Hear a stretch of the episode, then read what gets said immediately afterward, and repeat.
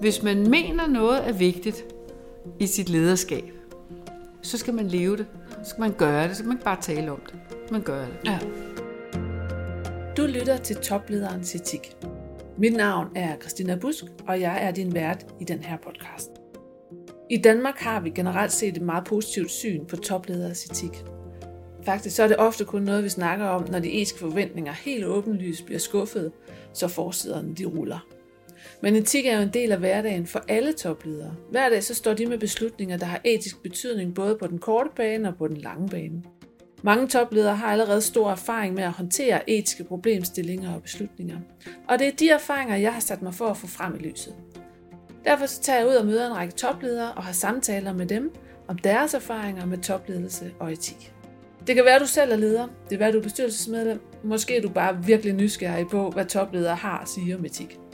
Så synes jeg, du skal lytte med på toplederens etik, og måske bliver du klogere. I hvert fald bliver du inspireret af de erfaringer, samtalerne med toplederne vil få frem i lyset. I det her afsnit af Toplederens Etik møder jeg Stine Bosse. Stine Bosse er tidligere CEO i forsikringsselskabet Tryg, og i dag har hun en aktiv karriere som bestyrelsesmedlem og jo egentlig også som debattør i den mere generelle samfundsdebat. I det her afsnit, der kommer vi til at høre om det at skulle se i øjnene, at indflydelse også er magt, og at med magten følger der også et stort ansvar, også et ansvar, der ligger ud over en selv. Det er også en samtale om, hvordan man holder fast i sin egen integritet, når man som ny CEO sætter sig for at ændre den måde, en hel branche agerer på over for kunderne. Det er ikke nødvendigvis en popularitetskonkurrence, man kan vinde. I det hele taget er det her en samtale om integritet. Også om integritet, når vores egne interesser og følelser kan sætte den selv samme integritet over styr. Jeg glæder mig til samtalen, og jeg glæder mig til at invitere jer til at lytte med. Stine, tak fordi jeg måtte komme og besøge dig her i din smukke velkommen. villa øh, til en samtale om etik i topledelse. Øh, og grunden til, at jeg, jeg egentlig har lyst til at snakke med dig, det er der mange grunde til. Øh, men jeg har fulgt dit arbejde igennem øh, mange år, og jeg synes, det hele tiden har haft en rød tråd af, øh, ja, i min verden vil jeg jo kalde det etik. Øh, nogen vil måske også kalde det ordentlighed, men det her fokus på, at der er et ansvar, der rækker ud over os selv. Øh, og derfor synes jeg, det kunne være interessant, øh, fordi du, det virker til, at du er sluppet afsted med det igennem en lang årrække, øh, og, og, og høre dig lidt om, hvad er det, hvad skal der til, for at man kan det? Hvad kræver det af et menneske, men hvad er det også for nogle typer af dilemmaer, man ja. står i? Altså jeg er jo meget glad for, at du kan se den røde tråd. Det kan jeg jo ikke sige, at jeg selv har kunnet hele vejen. Men, men når jeg kigger tilbage, både på alt det, der er gået rigtig godt, men også på det, hvor det ikke gik så godt, så kan jeg jo godt selv få øje på den. Øh, og øh, jeg tror også, jeg kan sige, at cirka da jeg var, måske i de, i de første år, hvor jeg var CEO, der var jeg godt klar over, at den var vigtig. Men derfor er man jo ikke altid sikker på, at man sætter fødderne rigtigt. Men, men der havde jeg den med mig. Øh, og det, øh, ja, så det er også rigtig dejligt for mig, og spændende for mig at tale om det på den måde. Ja. Og, og hvad var det, du blev klar over der, da du blev CEO? Altså for mig er det sådan, at med øh, et større ansvar, så følger eller med en større rolle, skal jeg måske sige, ikke? Og, og mere magt. Lad os kalde det, hvad det er. Nogle siger indflydelse, så pakker vi det pænt ind. Mm-hmm. Men det er jo magt. Det er magt over andre mennesker. Andre menneskers liv. Jo mere du får den magt, jo mere har det for mig været helt åbenbart, at du skal bruge øh, et kompas, lad os kalde det det. Du skal have fat i det der indre kompas, jeg øh, skal heller ikke sige andet end, at jeg øh, på det tidspunkt, øh, og er stadigvæk, var også meget afklaret over, at der er noget, der er større end mig skal ikke gå rundt og tro, at du er noget-agtigt. Uden at det er jantelov, men så er, det, så er det den der fornemmelse af, at du er en del af noget større, og det skal du respektere. Og det kan man kalde religiøst, man kan kalde det spirituelt, man kan tale om det er noget med ordentlighed, man kan putte det ind i alle mulige øh, kasser, etik, moral. Men for mig kan det koge sammen til den mærketerning, der hedder, at du skal være stærk på dit eget indre kompas, og du skal du skal være tydelig, sådan så din omverden er klar over, hvad det er, de har med at gøre, og at du ikke bliver øh, kastet ud i noget, som, som, øh, som er så dilemmafyldt, så du mister orienteringen. Øh, og det kan man jo se, når ledere bliver, efter min mening. Jeg kan i hvert fald se det. Og så, øh, og så kan jeg blive sådan, øh, i virkeligheden bekymret, både for dem personligt, men selvfølgelig også på det ansvar, de varetager. Mm. Så du ser i virkeligheden ansvaret som sådan en forvalteropgave? Ja, jeg ser det som, at du bliver betroet noget. Mm. Øh, og selvom du ikke bliver valgt, når du er CEO, øh, så bliver du det lidt alligevel. Fordi hvis dine medarbejdere, hvis dine ledere, hvis din omverden, dine kunder, øh, særligt når man er business to consumer øh, branding, når man, hvis ikke de bakker dig op og kan lide dig og forstår det, du siger, og anerkender det, du siger, jamen så har du jo ikke nogen magt. Det kan godt være, at du har øh, lønnen, og det kan også godt være, at du tror, du har magt, men du har den jo ikke i realiteten. Og det har altid for mig været helt tydeligt, og formentlig også, fordi jeg har siddet og set nogle CEOs, som troede, de havde den, men ikke havde den. Øh, så, så, så det at bevæge sig igennem, jo sjovt, jeg sad og talte med nogle unge mennesker forleden dag om forskellen mellem at gøre karriere inde i en virksomhed, og så det der med at hoppe fra, fra, fra tue til tue og sådan bygge en karriere. Og for mig var det helt åbenbart, at hvis du skal have karriere inde i en virksomhed, så bliver du jo i virkeligheden lidt udnævnt af dine peers.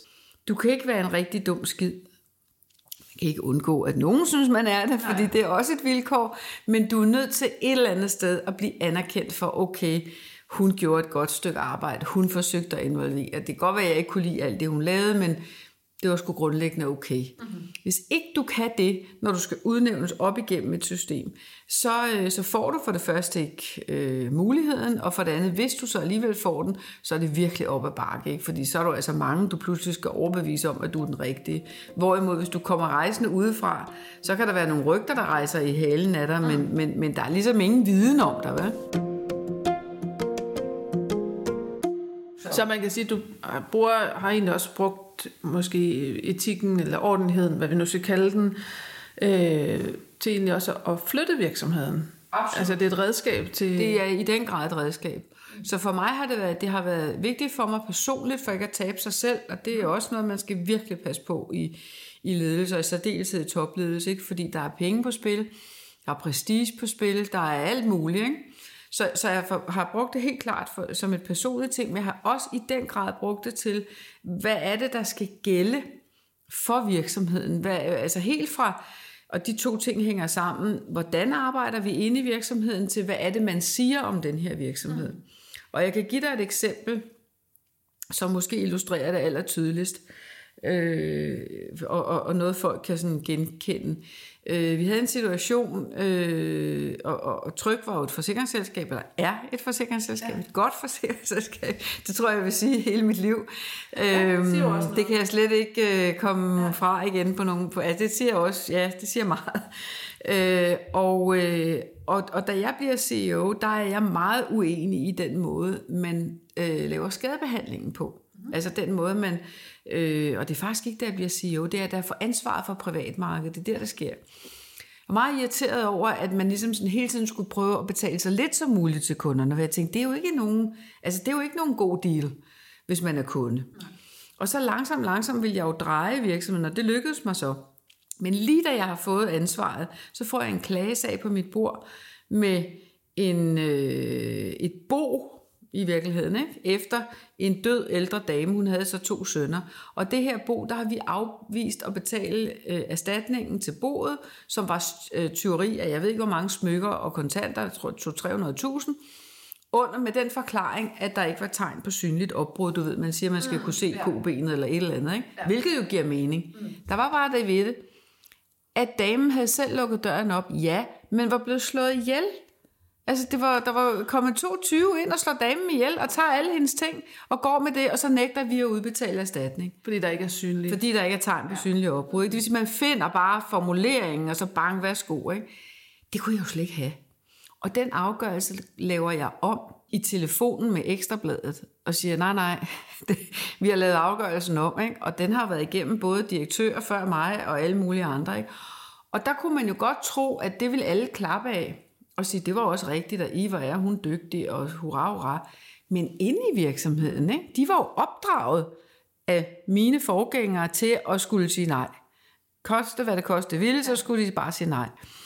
Og det er klart, at den, den drejning, jeg er sådan set meget glad for, at, øh, at det ikke var social media dengang, ikke? for så havde jeg jo ikke kunnet nå fra min stol og så at løbe over i den afdeling, det handlede om, og sætte mig ned og tale med dem, for det gjorde jeg selvfølgelig, mm. for jeg vidste jo godt, det stod i Ekstrabladet næste morgen, at, at nu var afgørelsen lavet om, ikke? men de elskede mig ikke.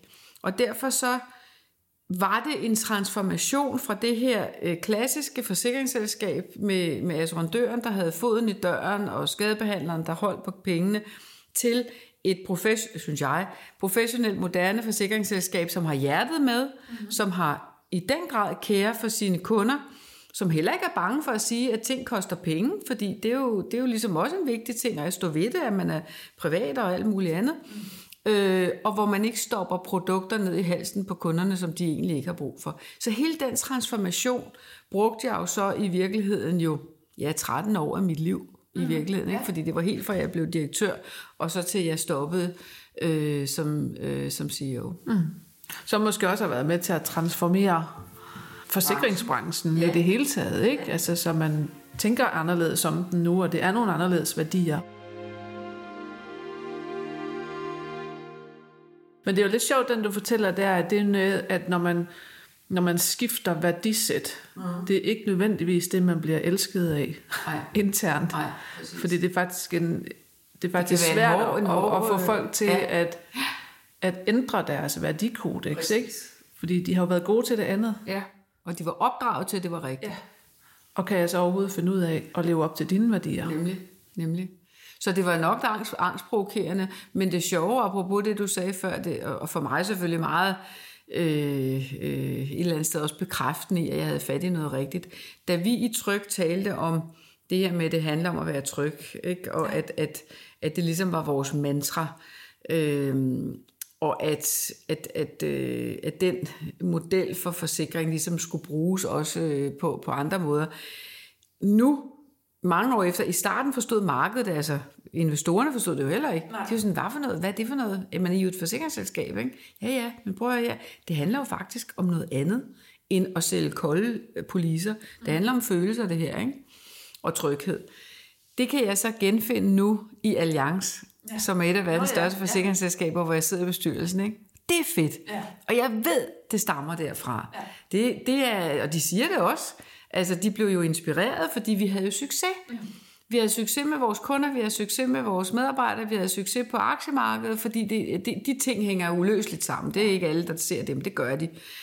Og det var der jo nogen, der tog inspiration fra herunder i sin tid alliancer. Det synes jeg var ret fedt at kunne genfinde nogle af de ting, man har puttet ind i et forsikringsselskab i Danmark. Ikke? Ja. Og hvad, hvad gav dig så mod til at ture det? Var det bare en, en no-brainer? Altså selvfølgelig skal jeg det, for jeg kan ikke andet, eller havde du alligevel overvejet Elementer af det. Altså elementer af, at jeg kan huske, at jeg sagde tak for tilliden, øh, specielt da jeg blev CEO, ikke? Der, altså hold da op, ikke? pludselig, og, og det er et kæmpe skridt. Ja.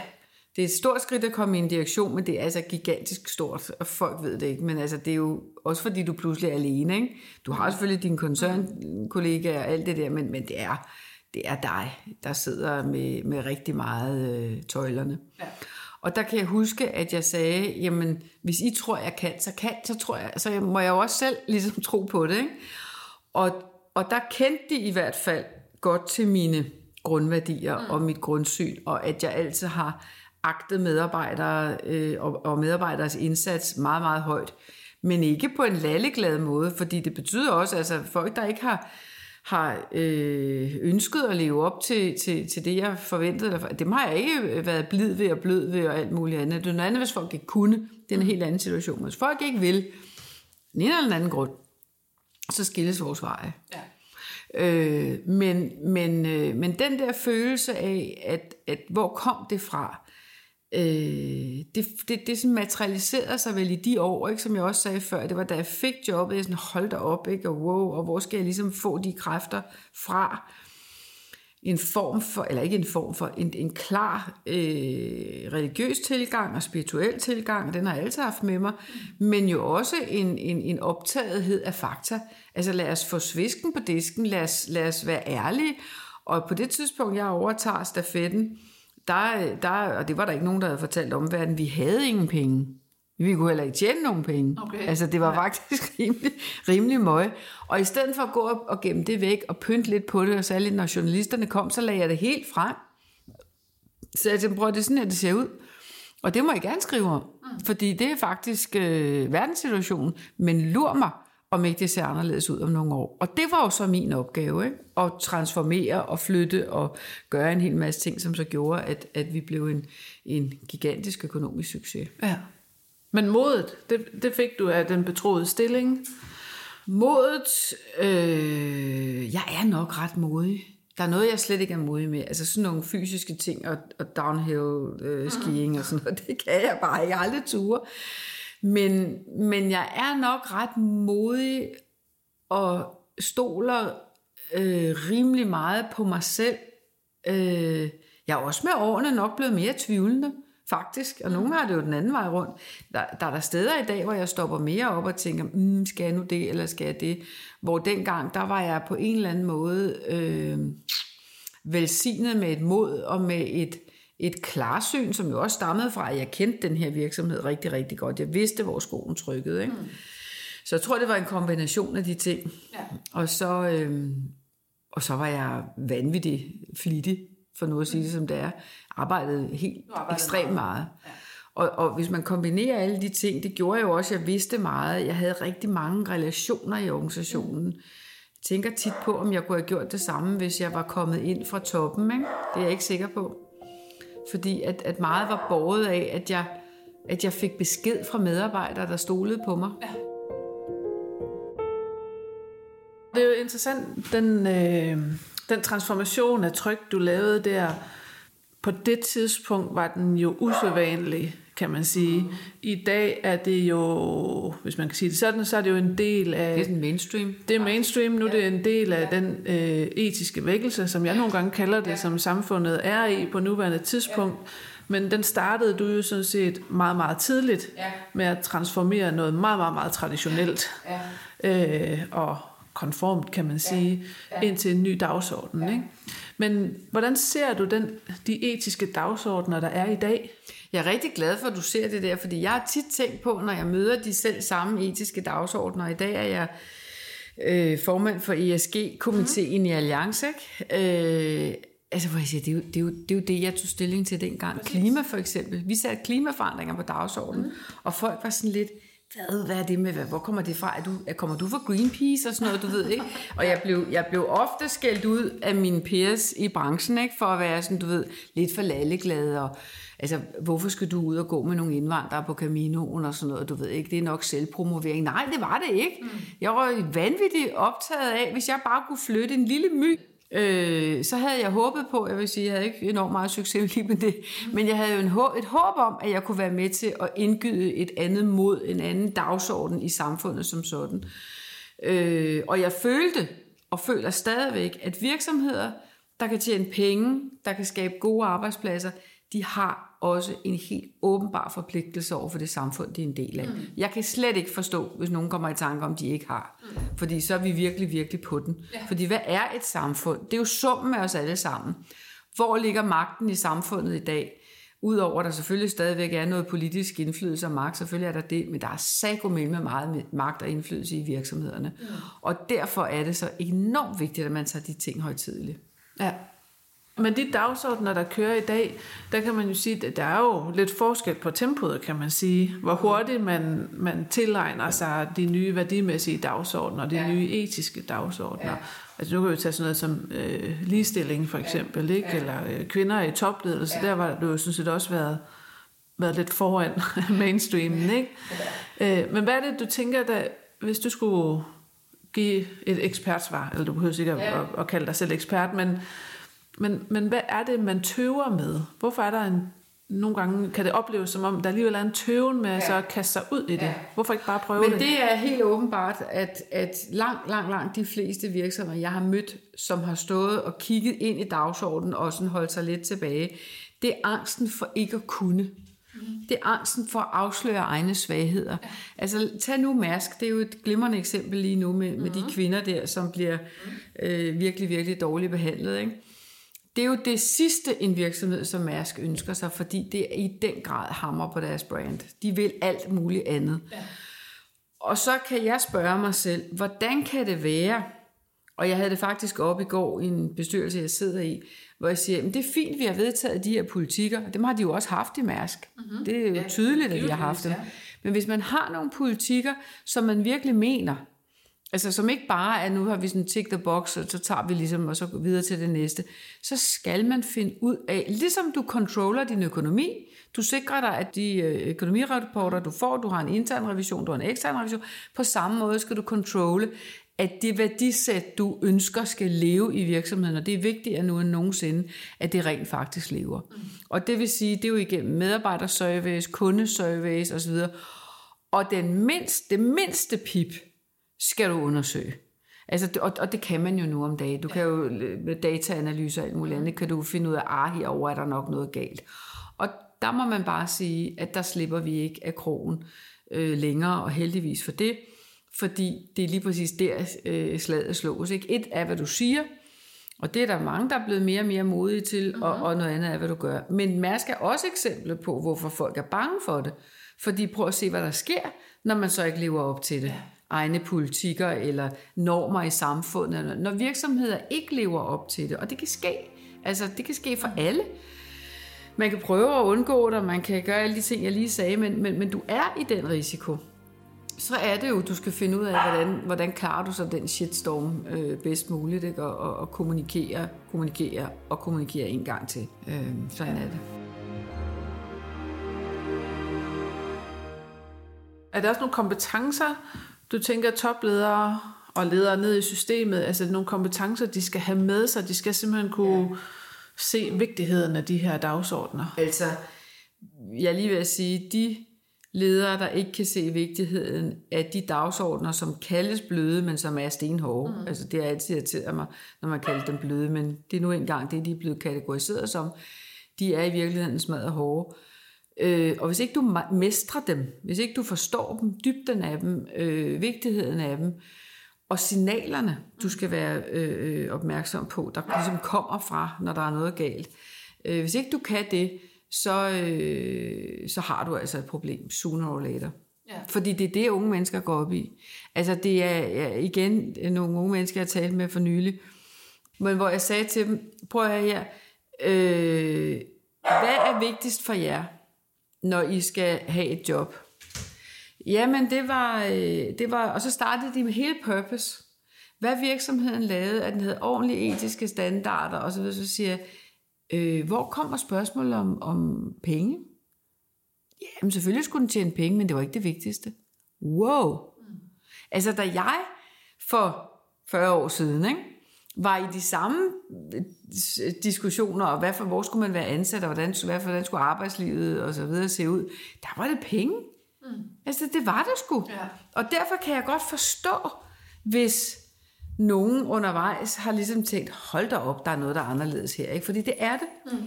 Og det handler for mig igen om, at selvfølgelig er det vigtigt, at man kan få en virksomhed, når det er en privat virksomhed, skal man ikke glemme, at den skal tjene penge.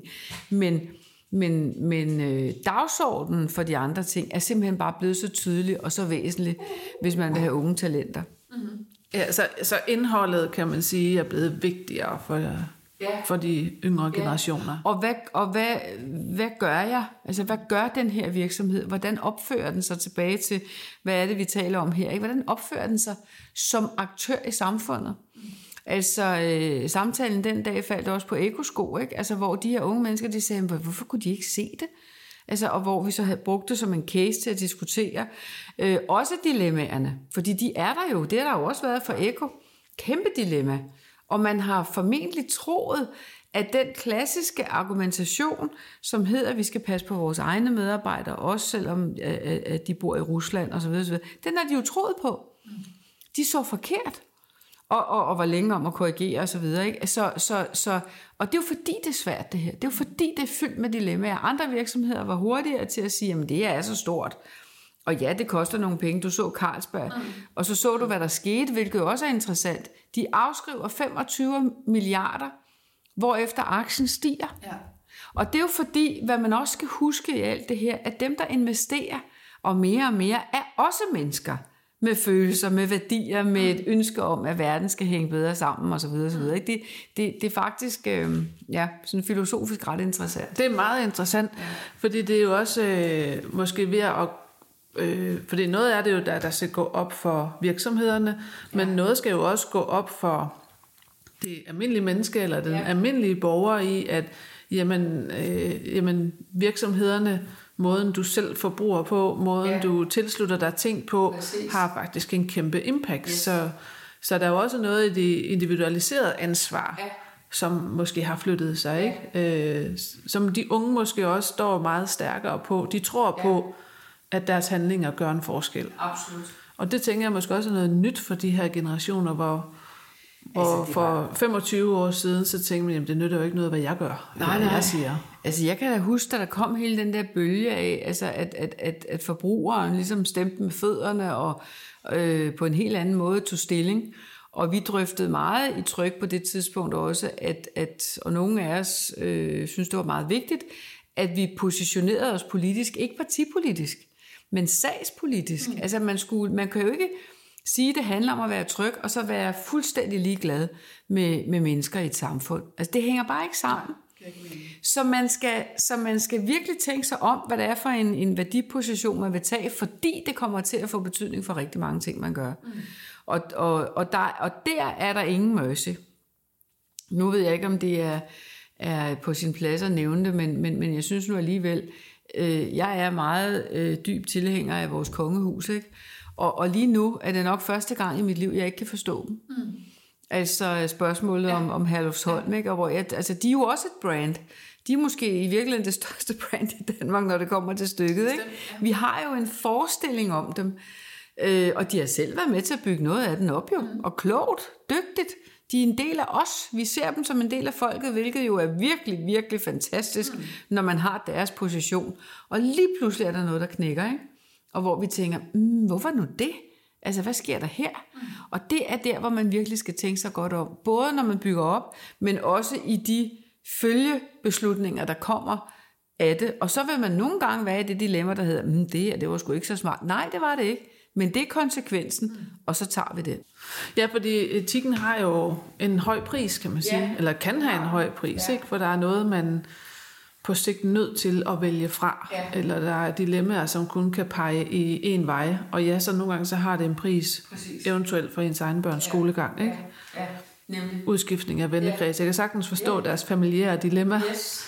Øhm, men, men med det brand, de har bygget op, så er, for er mig er der, der er ikke nogen, og der er ikke nogen, øh, der er ikke noget alternativ.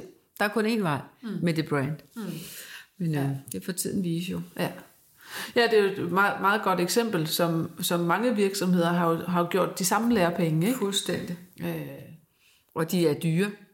De er rigtig dyre. Ja. Altså forstået på den måde, hvis du har, eller når du har et stort brand, så er det jo, altså det man kalder brand equity, er jo tit og ofte enormt meget, altså også målt i penge. Mm.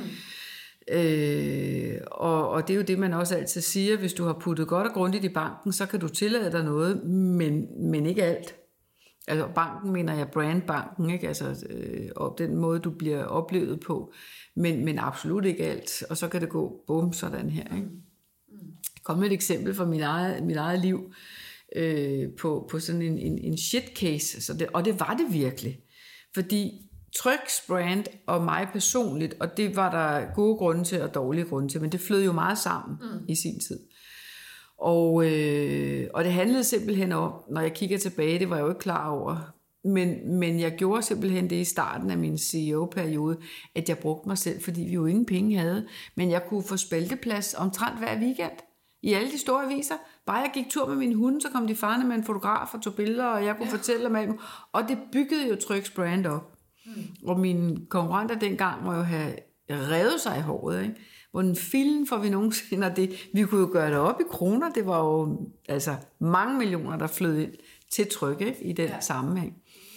Nå, og på et tidspunkt, da vi så er blevet børsnoteret, øh, så tager vi afsted med nogle journalister, og, øh, og der sker så nogle ting, øh, det er alle erhvervsjournalister, det er halvårsregnskab, og der sker så nogle ting med Danske Bank, der køber Sampo mm-hmm. i, øh, i øh, ja, det var ikke Sampo, eller var det, det er ligegyldigt, men i Finland, og øh, hvad hedder det, og så tænker jeg, nej, de her journalister, de skal skulle tilbage til København. Det havde jeg jo ikke behøvet at tænke. Det er også mig i en nødskal. Altså, der går jeg for langt. Jeg skulle bare sige, når jeg shit happens, nu er de her, så må de være her. Mm. Men jeg siger så, okay, de skal tilbage til København i aften, så de kan være klar i morgen tidligt på, på redaktionerne og skrive om den her store øh, danske erhvervsting. Ikke? Så jeg fortæller dem om Tryks regnskab. Efter børsen er lukket, klokken 11 om aftenen eller sådan noget på, på mit hotelværelse, ikke? og de fik en håndbar eller et eller andet, og så kom de på det første fly tilbage. Og de, løf, de lovede med alt, hvad der var heldigt, aldrig nogensinde at skrive om det eller tale om det, før at børsen var åbnet næste dag, og vores regnskab lå der. Det er jo ligesom reglerne. Men jeg var gået over for rødt midt om aftenen, altså midt om natten. Ikke? Det kommer jo aldrig frem, for det var en deal imellem os, indtil en af de journalister så føler sig kaldet til i en bog om Strårup, hvilket jo i sig selv var mærkeligt, og lave et helt kapitel om det her. Så får jeg jo en telefonopringning fra tilsynet, der siger, Stine Bosse, du har bla bla bla bla, bla og det er jo ikke, pff, jeg var jo, jeg var ulykkelig. Ja. Og, øh, og jeg gør så det, at jeg kalder på to øh, rådgiver, min egen kommunikationschef, og så en udefra. Og pointet med altid at have en rådgiver på det område udefra, det er, at du skal have en, der virkelig giver dig de råd, du ikke har lyst til at høre. Mm. God idé. Ja, og det har jeg altid brugt, og, og, og Troels skulle ikke altid forstå det. Han sagde, hvorfor skal Mogens med? Så jeg det skal han, fordi jeg kan ikke fyre Mogens. Og det må du forstå, og det har en værdi, og det forstod han så efter den her sag. Ikke? Mm-hmm. Fordi de kommer jo så gående over på mit kontor, og så siger de, ja Stine, det skal du fortælle åbent og ærligt og ud i systemet, at sådan her er det, og nu er du politianmeldt, og det bliver undersøgt, og, bla, og jeg, var, jeg kunne næsten ikke være i det, vel. Men jeg gjorde det, og jeg lagde mig fladt ned en hel dag, og var fyldt i radioavisen, Stine Bosse meldt til politiet og sådan noget, ja. og jeg havde det jo mega dårligt. Og ender med en lille åndssvag bøde på 5.000 kroner eller sådan noget, ikke? Men jeg, altså et eller andet sted fortjente jeg det jo, forstået på den måde. Det var jo ikke rigtigt, Nej. det jeg havde gjort. Altså, men samtidig ind i mit etiske kompas, der så bare viste lidt skævt den dag, der kunne jeg jo undskylde det med, at jamen, jeg gjorde jo noget godt for de journalister. Nej, Stine, none of your business. Mm. Altså, og, og det er jo den måde, man, man lærer, man får mm. slebet sine kanter, ikke? fordi det har vi jo alle sammen ja. et eller andet sted. Ja. Ja, så det, og det, på den måde er det jo en hårfin balance, ikke? Ja. At man, øh, ens kompas er noget, der ligger øh, inde i en, ja. ikke? men der er nok også altså det kan godt være, det bliver for filosofisk det her nu, men der er også et kompas, der er nødt til at ligge uden om dig. Præcis. Forstået på den måde, du kan ikke kun navigere efter, og oh, nu har jeg den her gruppe af otte journalister, ja. jeg kan godt nok se, at de bliver stresset nu, og ja. de vil gerne hjem, og så gøre noget ja. godt for dem. Ja. Fordi udenom dig, der ligger der og, og, og jeg har aldrig kompas. klandret ham, fordi det, det var min beslutning, og det var mig, alle pilene pegede på. Men det havde været rigtigt, hvis min kommunikationsdirektør havde sagt, Stine, det skal du ikke. Nej. Det kan godt være, du har lyst til det, men det skal du ikke. Nu går du bare i seng og gå nat. Mm-hmm. Altså, det er jo den hjælp, man faktisk også har brug for, ikke? Altså, at folk tæt på en, der kan sige, nej, Ja, det skal du. Ja, og det er jo også noget med, hvor langt rækker dit ansvar. Ja, hvis, hvis en af dem vil tage hjem, så må de jo tage hjem. Yes. Jamen, det og resten måtte blive, ikke? Yes. Ja. ja. Så det er også noget, der vil være knivskarp på ja. ansvarsgrænsen, ja, ikke? Præcis. Og man så faktisk stadigvæk er et ordentligt menneske. Ja, ja. Selvom Men det er bare et meget øh, illustrativt eksempel. Ja, altså for, ja, hvor svært det også er, ikke? Ja, og det er Fordi med de bedste intentioner og lige ja. situationen, og du ved, øh, men nej, selvfølgelig ikke. Mm. Så, men det er det, det, er det, det, er det, vi lærer af. Ja.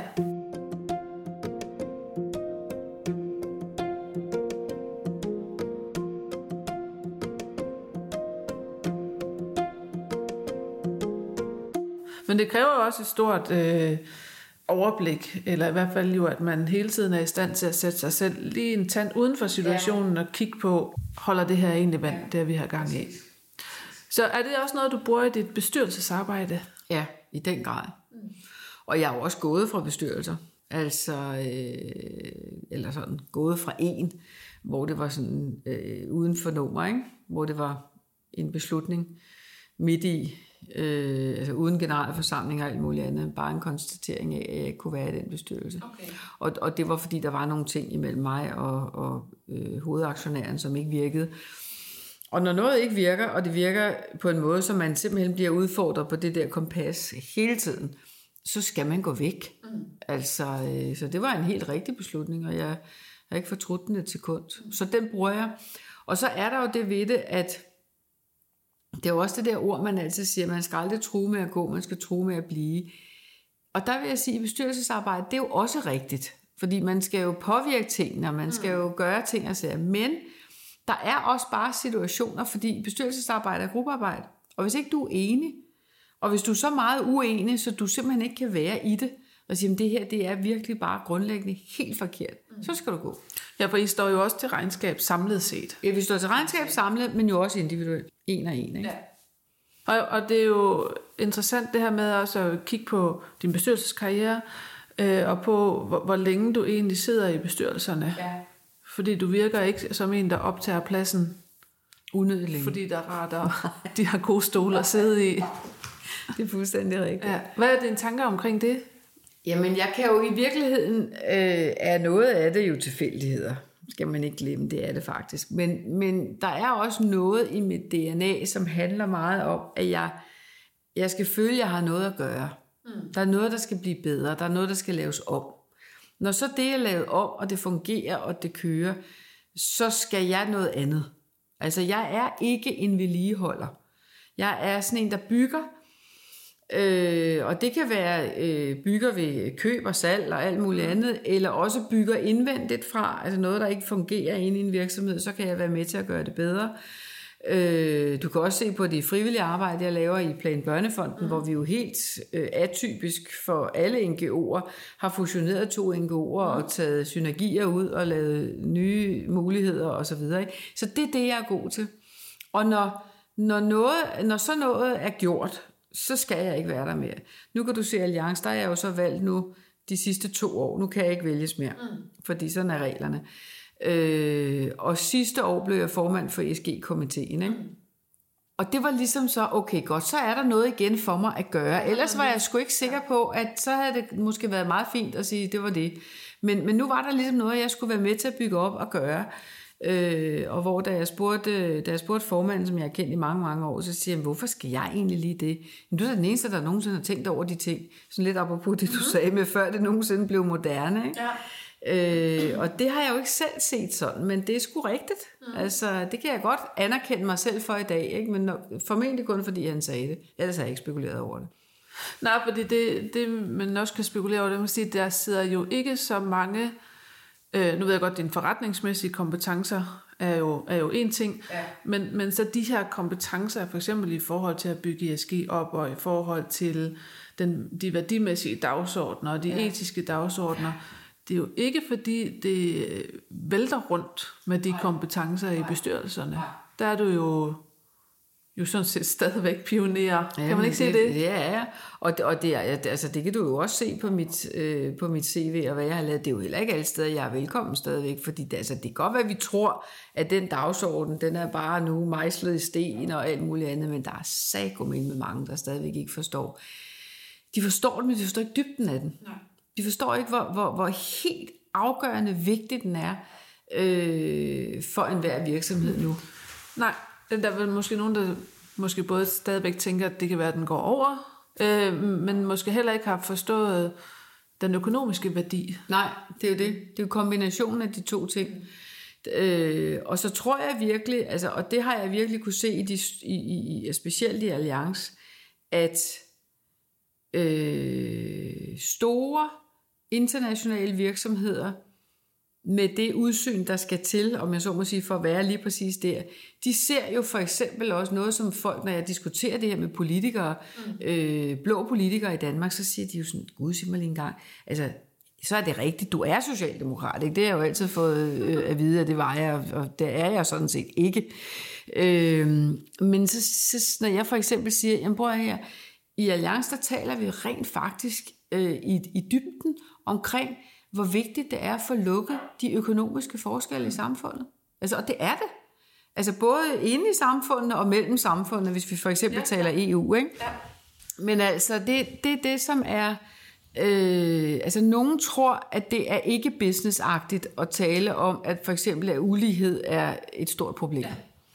Men det er businessagtigt, fordi Altså både fordi vi jo også er mennesker, og vi kan konstatere, at, at, at det er faktisk ikke okay. Altså det bliver jo bragt lige direkte til os nu om dagen. Men også fordi det i sidste ende har et kæmpe impact for, på vores virksomheder. Altså uro, bare se hvad der sker nu i verden med krig og, og ufred, som jo også har elementer af ulighed og, og, og ting og sager i sig. Det er giftigt, mm. hvis man vil leve i øh, prosperity, altså hvor du kan tjene penge, og du kan regne med, hvad der foregår, du kan regne frem, og du kan sige, okay, vi tænker 10 år frem. Lige nu er der jo ingen virksomhed, der kan tænke mere end 3 måneder frem. Ja. Og det er jo det, der gør, at det hele er så blurry. Ja. Øhm, så for mig er det er, er hele den dagsorden, og den, den tapper også ind i det, jeg har øh, beskæftiget mig med, med det europapolitiske, hele den dagsorden, der hedder, det er nødt til at være på virksomhedernes agenda, klima, øh, ulighedsspørgsmål, øh, gender, altså hele øh, spørgsmålet om køn, som ikke bare er mænd og kvinder mere. Altså det kan vi godt glemme alt om. Det er alle mulige ting, som mange i min generation, indimellem også jeg selv, tænker, hold da op, hvordan filen for jeg lærer jeg nogensinde at forstå det? Sandheden er, at det gør jeg ikke. Men så må jeg tale med nogen, der gør. Og de er altså så cirka 30 år yngre end mig.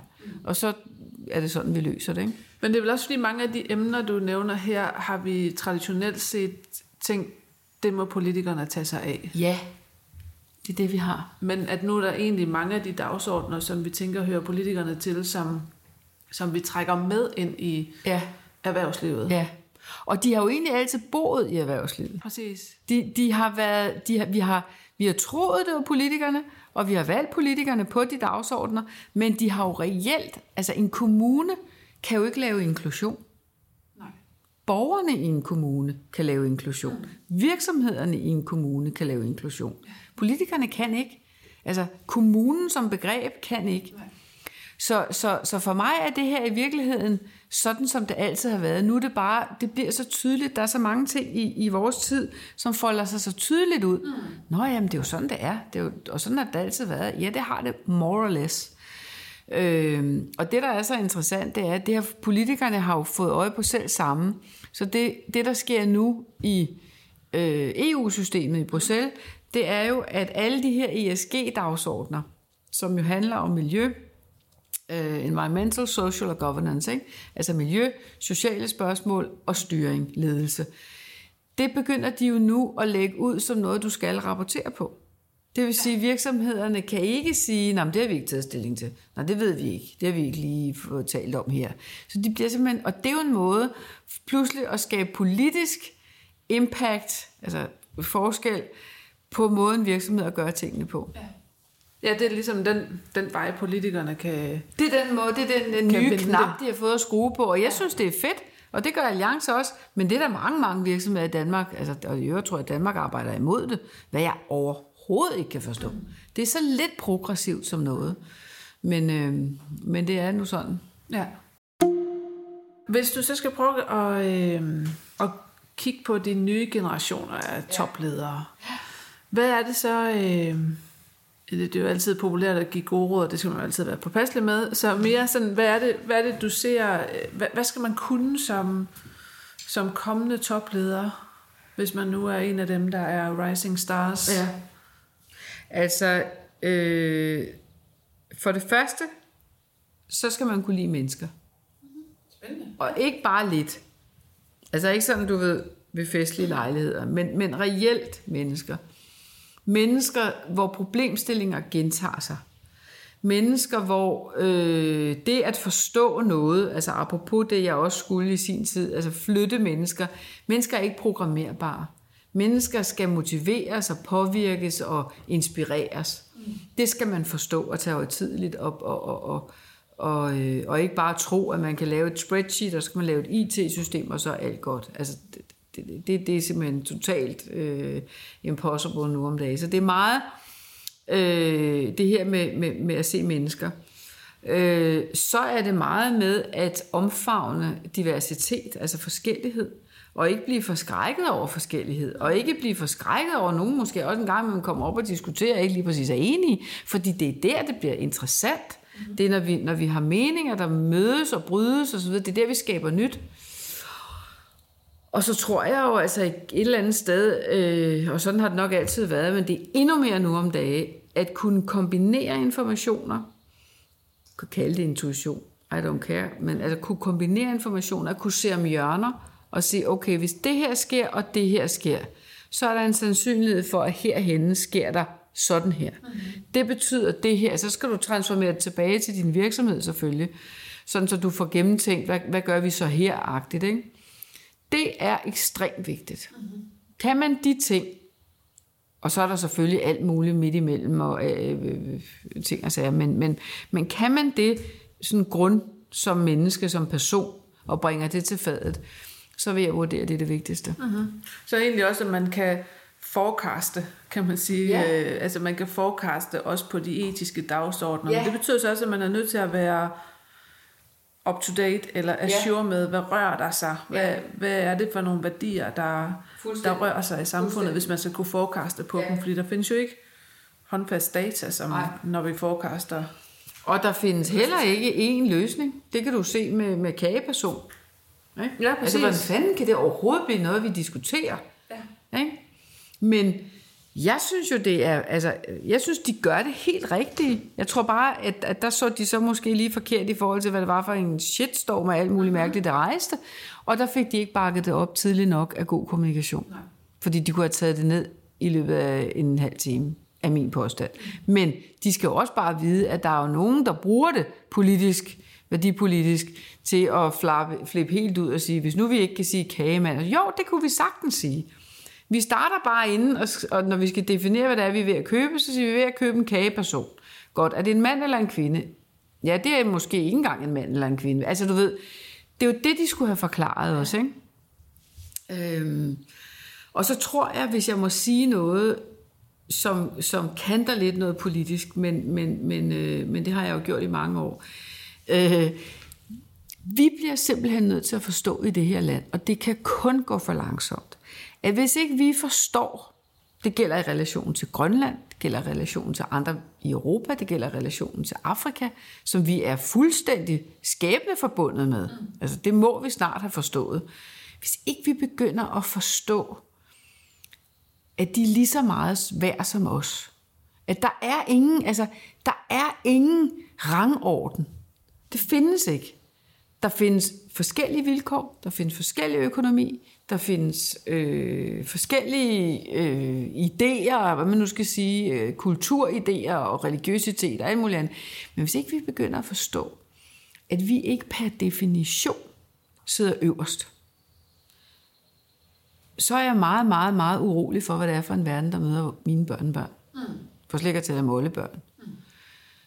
Fordi det, det er så dybt. Altså de ting, der foregår lige nu, er så dybe og så vigtige at forstå, at det, det, det handler ikke om at, at, at bare holde fast i, sådan har vi altid gjort i mange, mange, mange år, og nu vil vi have lov at gøre det, og du skal bare gøre præcis, som vi altid har gjort. Nej, vi skal have lov at gøre præcis det, vi har lyst til at gøre. Andre må gøre noget på en anden måde, og vi kan sagtens være sammen. Mm. Det er så sindssygt vigtigt. Jeg, und, jeg øh, interviewede for nylig øh, seks afrikanske unge kvinder til en bestyrelsespost i Plan. Jeg vil have ansat dem alle seks i høje positioner rigtig mange steder, hvor jeg færdes. Hold da. Magle, hvor var de dygtige. Og de var ikke, altså du ved, de var, de var selvbevidste uden at være blæret. Mm. De var øh, stærkt kommunikerende uden på nogen måde at tale ned eller gøre noget andet. Ikke? Helt fantastiske. Og hvis ikke vi indser det, hvis ikke vi indser, at det er dem, vi skal arbejde sammen med, ja. være sammen med, udvikle sammen med, så, så, så er jeg sgu bange for, at vi misser et kanon vigtigt point. Mm.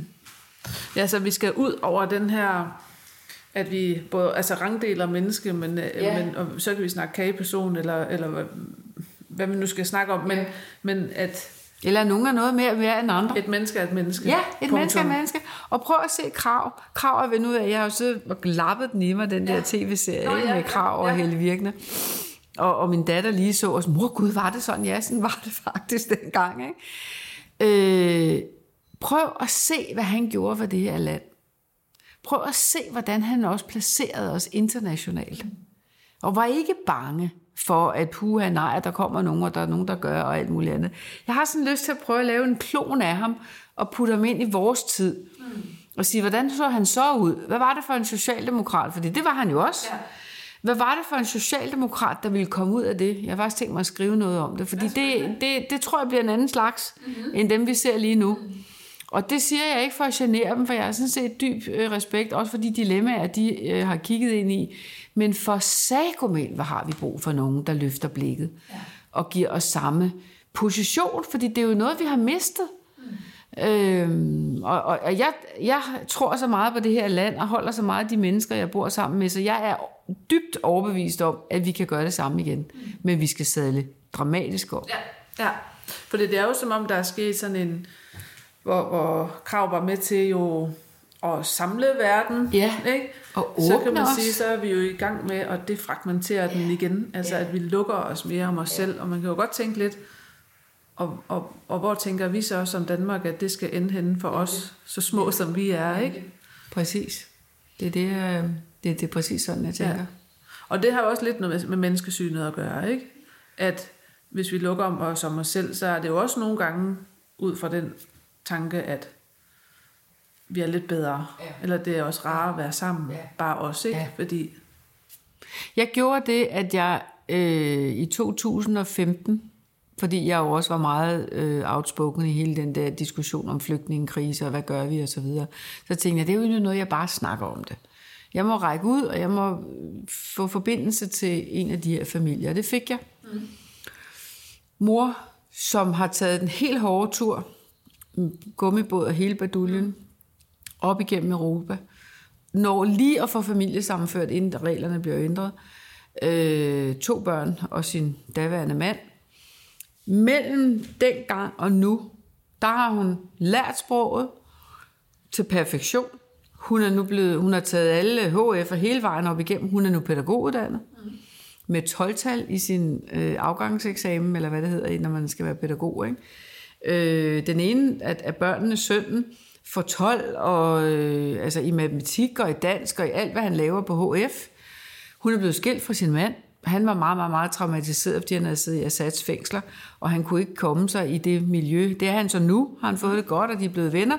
Men hun sagde, jeg bor nu i et land, hvor jeg ikke behøver at finde mig i, og jeg skal blive slået. Mm. Så det skal jeg ikke. Altså, du ved, jeg har fulgt hele det der aller, aller tættest på, ikke? Og hvor jeg tænker, jeg håber, jeg har kunne være en lille smule instrumentel, du ved, og give hende, indgyde hende modet, og give hende, du ved, det der skulderklap en gang imellem, og når det var ramadan, sørge for, at hun havde mad i køleskabet, så, så de kunne fejre ramadan og sådan nogle ting. Ikke? Bare kunne gøre lidt.